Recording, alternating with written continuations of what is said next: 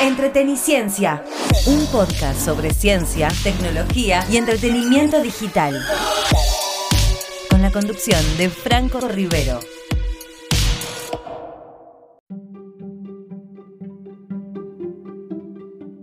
Y así de pasito llegamos al final de un nuevo episodio de Entreteniciencia este podcast que hacemos de forma semanal sobre ciencia, tecnología y entretenimiento digital. Recuerden que pueden escuchar los podcasts, como habrán escuchado también eh, todos los episodios de Entreteniciencia, lo pueden escuchar, como decía el spot de, hace un ratito, eh, por FM del Monte 90.1 todos los viernes a la una de la tarde, www.laradiomonte.com.ar desde cualquier parte del mundo transmitiendo en vivo y en directo las 24 horas, ¿sí? Así que bueno, nos volvemos a encontrar la semana que viene con más tecnología de consumo. Mi nombre es Franco Rivero y lo despido hasta la semana que viene. Chao.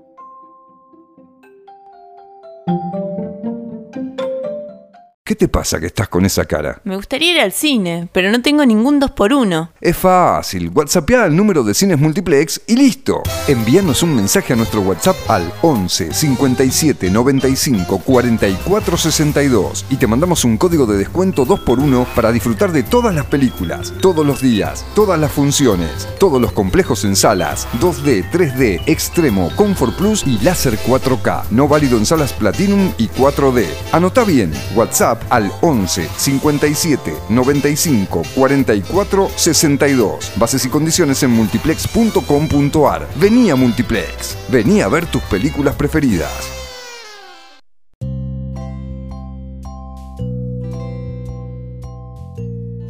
Y como hacemos habitualmente, vamos a empezar a desarrollar el tema que lleva por título este episodio. Eh, bueno, nada, se terminó el veranito, Parece que se terminó el veranito de las, de las notebooks. Em, hubo un gran crecimiento, es un tema que hemos tratado en Entreteniciencia en episodios anteriores, en años anteriores. Y es que con la pandemia, pandemia de por medio, yo me acuerdo que hice una nota para Diario de la Nación que em, en 2021 2020-2021 se había disparado 400% la venta de portátiles, de notebooks. Increíble, o sea, un crecimiento nunca visto. Eh, en un escenario bastante particular, ¿no? Donde el trabajo pasó de ser presencial a ser eh, de, home, de forma de home office o remoto, donde las clases pasaron de ser presenciales a ser en casa, a distancia. Entonces había mucha demanda de equipos. De hecho, faltaban equipos fueron los precios por las nubes, eh, hubo un crecimiento muy, muy grande de, la demanda de equipos, 400%, o sea, a ver, el número ya de por sí es bastante impactante. Eh, todo el mundo necesitaba computadoras. ¿Qué, era lo que sucedía en ese momento? Eh, bueno, la, gente tenía, las familias tenían computadora en su casa, pero no tenían la cantidad que necesitaban. Había una, una familia tipo de cuatro integrantes, papá, mamá, dos nenes, Em, tenían que trabajar y tenían que estudiar, todos a la vez. Bueno, ni hablar del descalabro que se, eh, que se producía eh, para ponerse de acuerdo, ¿no? Por los ambientes de la casa, digo. Eso también eh, generó un problema. Lo sé por las notas que he publicado al respecto y he entrevistado a mucha gente que pasaba por esta situación. Sí, tengo el nene en su habitación con el teléfono, el otro está en el living, yo no sé dónde trabajar, eh, fue todo un, problema. Ahí fue donde creció, obviamente, para sumar un segundo equipo, renovar el equipo que, tenían en casa, que tenía un par de años, eh, sumar un segundo equipo. ¿eh? necesito dos computadoras sí o sí, porque yo necesito trabajar y mi hijo está estudiando. bueno, de ahí el número 400%. Bien, ahora, ¿qué pasa hoy en día? Bueno, contra todo pronóstico, bueno, no sé si contra todo pronóstico, hay un retroceso. Eh, se prevé que va a haber un retroceso importante en el crecimiento en el primer eh, cuarto 2023 mm, eh, con respecto al año anterior, del menos 30% en total. Y hay algunas, algunas empresas que están un poco más complicadas que otras. Por ejemplo, según IDC, en el estudio que hizo, Lenovo va a estar bastante complicada porque va a haber una baja En venta de equipos, Lenovo en un menos 30,3%. HP menos 24,2%, un poquito menos. Dell menos 31%. Escuchen esto, Apple con sus MacBook menos 40.5%, o sea, casi eh, se van al 50%, la mitad de lo que vendieron. Es increíble el retroceso. Menos 30%, menos 30.3% para Asus y otros 26%. Eso da un total, un promedio de 29% menos. Em, lo cual es bastante, por un lado, esperable, ¿no? Eh, a ver, eh, por ahí no, para, no, es bueno para las empresas claramente, pero hubo una sobresaturación del mercado con el crecimiento de, equipos y la renovación de equipos durante la pandemia. Yo estuve hablando con algunos ejecutivos sobre este tema de empresas y me decían esto. Hubo una sobre una sobredemanda y una sobreactualización de computadoras durante la pandemia. Eh, a ver, eh, era, bastante claro que pase esto. La gente ya compró. Y teniendo en cuenta que un equipo, una notebook, una laptop, te dura 5 años, 6 años promedio, hasta que la persona la cambia, todavía estamos dentro del rango si la cambiaron hace 2 años. La batería todavía tira, el equipo todavía sirve, es nuevo, es semi nuevo. Eh, así que yo creo que va a tardar un, poco en repuntar esta situación. Eh, digo, lo que tiene que hacer es la persona cambiar la computadora y no creo que lo haga dentro de los próximos dos años, al menos. Eh, sí es verdad que se siguen vendiendo notebooks porque siempre eh, viene aletargado el mercado, por lo tanto eh, siempre está en, discusión, che, tengo que cambiar la computadora como tengo que cambiar el celular. Bueno, con los celulares pasó algo bastante parecido. Se amesetó, hubo un momento que se vendían muchos, y ya llegó un momento que obviamente todo el mundo tenía un celular y hoy en día se venden menos celulares que hace 10 años atrás. Pero es bastante lógico, por otro lado, que eso pase. Todo el mundo tiene un celular y no lo cambia todos los años. Entonces vos cuando comparas año contra año, las ventas van decreciendo. En el mercado de notebooks pasó lo que les comentaba antes. 400% de crecimiento para, para lo que fue la pandemia. Estaban todos aplaudían con los pies, obviamente, por la cantidad de ventas y ahora eh, esta situación, ¿no? Esta situación donde es bastante compleja. Sobre todo el número de Apple sorprende. 40,5% menos eh, de venta de eh, notebooks. lo cual, bueno, hay que remontarlo, ¿eh? Hay que remontarlo porque no lo remontas de un momento para otro. Así que bueno, en retroceso el mercado de, de venta de notebooks no se ve para nada, la verdad, reflejado, es una cuestión de oferta y demanda. Si hay menos, menos demanda, tienen que bajar los precios. No bajan los precios, señores. Al contrario, están por las nubes. Están muy caras las notebooks. Eh, un, un equipo como decir, bueno, che, quiero comprarme algo que me dure, a ver, eh, sin irme de mambo, pero tampoco quiero un equipo de entrada de gama. Quiero algo tranqui, pero que me dure 4 o 5 años. Bueno, un Core i3, un Core i3, que es el procesador eh, salvando el, celerón eh, de, Intel, una entradita de gama con 8 GB de RAM, que está bien, 8 GB de RAM te tira Windows 11, un disco en estado sólido de 256, menos no puedes pretender, pantallita de 14 pulgadas, y tenés que hablar de 180 mil pesos para una segunda marca y 210 mil pesos para una primera marca. Un número un número. Realmente todavía están caras teniendo estos números en cuenta. O sea que está en retroceso el mercado. O sea que no hay demanda de productos. Eh, así que bueno, vamos a ver cómo se mueve el mercado de notebooks. Por ahora la escena, es esa que les acabo de plantear.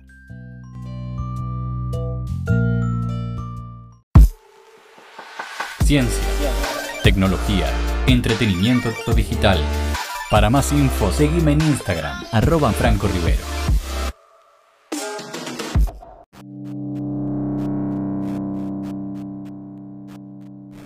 Y tenemos que hablar del el iPhone, pero no del iPhone 14, que se lanzó en septiembre del año pasado. Eh, septiembre del año pasado, de 2022, fue antes de ayer. ¿eh? A ver, eh, pero ya estamos hablando del iPhone 15. Sí, señor. La tecnología de consumo no para y no puede parar. Las empresas necesitan estar renovando su catálogo de teléfonos celulares, en este caso, año a año, y no comerse ningún garrón de que te robe alguna idea la, competencia. Porque, como ustedes saben, si siguen la tecnología de consumo, habrán visto que las innovaciones, por llamarlo de alguna manera, o las mejoras, mejor dicho, eh, en los nuevos modelos de celulares, nada, se están dando en cuentagotas. Eh, si vos agarras un iPhone 12, eh, lo das vuelta, que tiene 3 años, y lo comparás con un iPhone 14, a primer, el primer golpe de vista no te das cuenta cuál es cuál.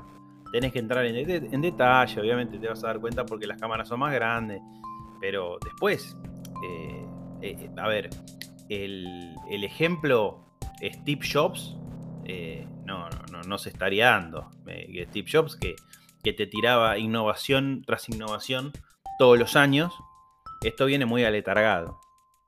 Y nada, te tenés que conformar con que te pongan eh, un botoncito áptico en vez de los botones físicos. De ese nuevo iPhone 15.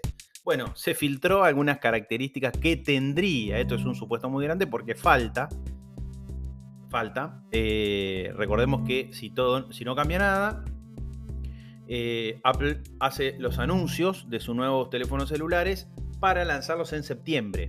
Cada septiembre tenemos nuevos iPhones. Eh, bueno, el iPhone 15 hay algunas filtraciones. obviamente faltan algunos meses y seguramente esto son rumores que están circulando, pero es probable que terminen sucediendo. no va a haber un, cambio profundo en tecnología ni en diseño. No se la van a jugar demasiado la gente ubicada en California, en Silicon Valley, eh, sino que bueno, van a apostar a lo seguro. ¿eh? Total, la gente lo sigue comprando. Eh, bueno, nada, como le decía, botones ápticos en vez de los botones físicos para subir y bajar el volumen que está en los laterales. O sea, desaparece el botón físico para subir y bajar el volumen. Eh, voy a tener un botón táctil, táctil, ¿eh? para bajar y para subir el volumen. no, me, como que no me dice nada. ¿eh? Después, bueno, se ve una. Hay una, un render que está de costado. Parece una filtración, pero bueno, en realidad es un diseño de, un portal.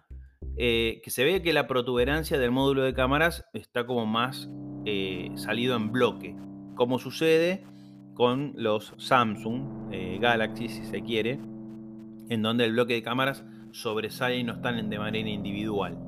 Eh, obviamente, esto en función a que se pueda tener un teléfono cómodo, finito y eh, las cámaras tengan buena definición y buena calidad, que es lo que quiere todo el mundo, tener una, super cámara en un teléfono celular. así que es inevitable que esto suceda, o sea, que se produzca eh, esta protuberancia hacia afuera del módulo de cámaras para meter más tecnología ahí adentro y obviamente no, no, no, no lo voy a tener sobre el cuerpo, que no sobresalga el módulo de cámara. No se puede hacer todavía. Así que bueno, esto aparece en este, en este render, lo cual que el, módulo, que el módulo de cámara sobresalga y como lo tiene ubicado el iPhone sobre uno de los laterales, eh, genera que a mí me pasa con el Z Fold 4 que estoy usando de, Samsung, genera que zapatee el teléfono. ¿Qué quiere decir? Yo le digo que zapatee. No sé si se dice así, pero bueno, para mí zapatea. Vos lo apoyás y apoya el módulo de cámara, si, obviamente si lo tenés sin funda, y tocas una parte ¿eh? y hace esto, ¿ven? ¿Eh? Se mueve. Toca los dos vértices invertidos, apoyan bien y dos vértices quedan en el aire. Entonces se mueve. Es horrible que pase eso. Y tampoco la solución sería ponerlo boca abajo, pero rayar la pantalla. La solución, entonces, es ponerle una funda que compense el módulo de cámaras y que este, quede toda a la misma altura. Pero se te hace más grueso el celular. O sea, no es la idea. La idea era que tener un celular finito con el módulo de cámara dejando solamente sobresaliendo. en fin, eso sería otra de las características del nuevo iPhone. Si se quiere, nuevo. Vamos a ponerle unas unas comillas. Eh, otra filtración es que se reduciría el marco en la pantalla, eh, o sea que se aprovecharía más la pantalla del iPhone. O sea, se puede, podría, relación aspecto se llama, se podría aumentar el tamaño de la pantalla sin aumentar el tamaño del teléfono. O sea, el teléfono sería más eh, del mismo tamaño, por ejemplo, pero la pantalla más grande. ¿Por qué? Porque ese marco negro que está alrededor sería más aprovechable para una pantalla más grande en el mismo cuerpo. ¿sí? Eh, después, por último, eh, esta versión, el iPhone 15, que quizás es, no, quizás no, para mí es lo más importante, estaría hecha en titanio y sería más redondeado. Algo que ya venía haciendo un cambio de diseño del iPhone, el iPhone 14, con la novedad de que sería construido en titanio. Obviamente, tenemos que ver, falta mucho tiempo, pero estas son las primeras filtraciones y quería compartirlas con ustedes.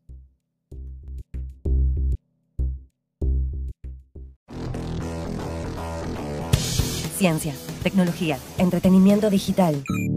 Abrí una ventana al futuro. Entreteniciencia, con la conducción de Franco Rivero. Todos los viernes a las 13 horas, por FM del Monte 90.1.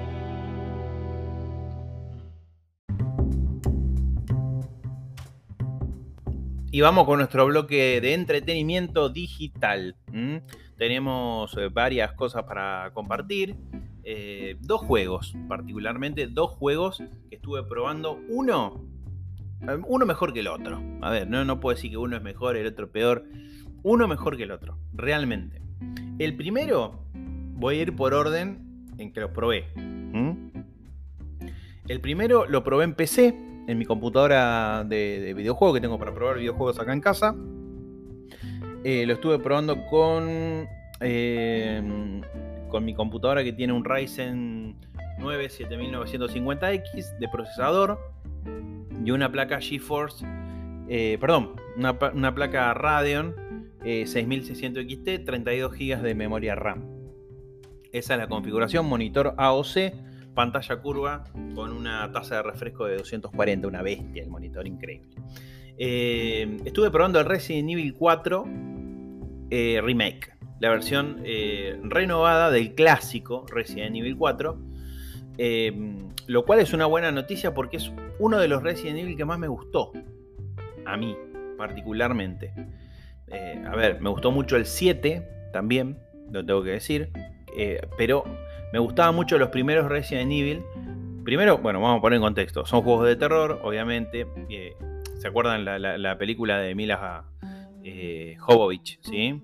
que bueno, no tenía nada que ver con los videojuegos, pero adoptaron el nombre y bueno, salieron las pelis. al final el juego, en muchas partes, por muchas personas, terminó eh, siendo conocidos por, las películas. Eh, pero bueno, teníamos estos juegos eh, de PlayStation 2, la mayoría, de PlayStation 1, de Play 3, que les pasaran los años. ¿sí? Es lógico que suceda. Y la gente de Capcom, con buen tino, viene haciendo remakes. O sea, los viene haciendo de nuevo, manteniendo la estructura de jugabilidad, la historia y renovando todo lo que es gráfico. Así que muy buena noticia, porque a mí lo que me gustaba de los primeros Resident Evil es eh, que eran en tercera persona. O sea, se veía el personaje con el que yo estaba jugando. Y a partir del 7, creo, a partir del 7 y el 8, el Village, que es el último, eh, son en primera persona. O sea, no ves otra cosa que tus manos. Eh, y a mí me gustan los juegos en primera persona, pero disfrutaba mucho de los Resident Evil en tercera persona. Eh, lo mismo que no sé, de buena primera hora me sacan, me sacan Assassin's Creed que toda la vida fue en tercera persona eh, y tenga que pasar yo a verlo en primera persona. No, no, no, como que no me cuaja. Sí es verdad que me gustó mucho la ambientación eh, del Resident Evil 7. Sí, me gustó mucho. Sobre todo porque lo jugué con un casco de realidad virtual. Y me cagué mal. Me asusté mucho. O sea, no lo podía jugar de noche. Era terrible lo que me pasaba, ¿eh? Tenía el casco, lo estaba jugando en Play 4 con el, eh, el casco de realidad virtual de, Play 4. Eh, me lo compré especialmente porque quería probar y decían que era la mejor adaptación para un casco de realidad virtual. Lo probé y nada, parecía que estabas ahí. Y, en algunas partes, como tenés auriculares puestos, jugando de noche, no sabía si las escaleras eran en casa. Bueno, todo un tema. Me encantó. Este, el 4, fue de la franquicia, digamos en tercera persona, de, de PlayStation 2. Fue el que más me gustó.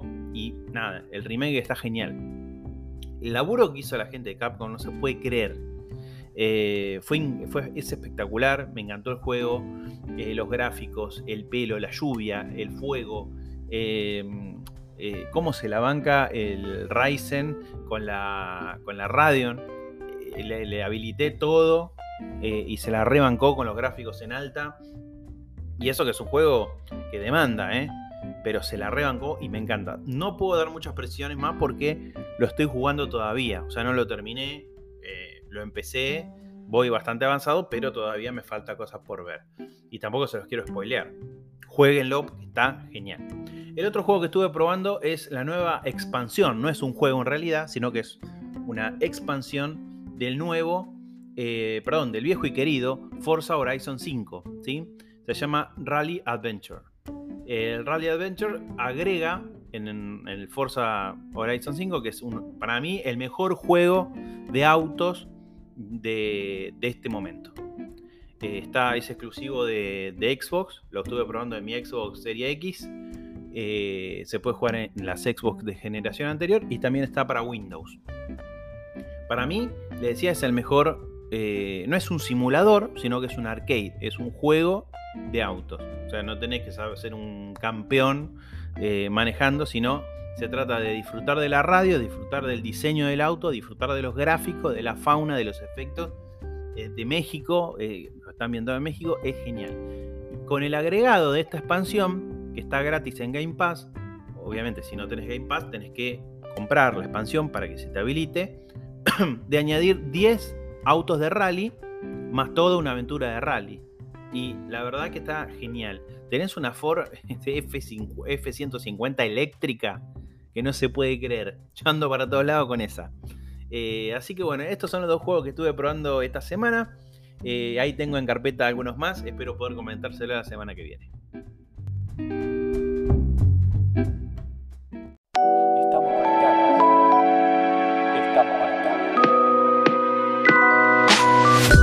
Estamos conectados. Seguime en Instagram, arroba Franco Rivero, en donde además realizamos sorteos mensuales.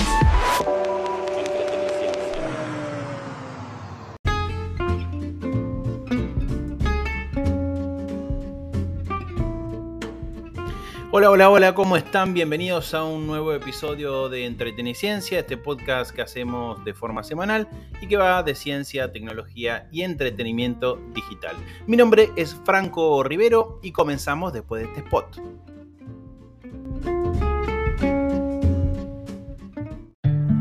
Entreteniciencia, un podcast sobre ciencia, tecnología y entretenimiento digital, con la conducción de Franco Rivero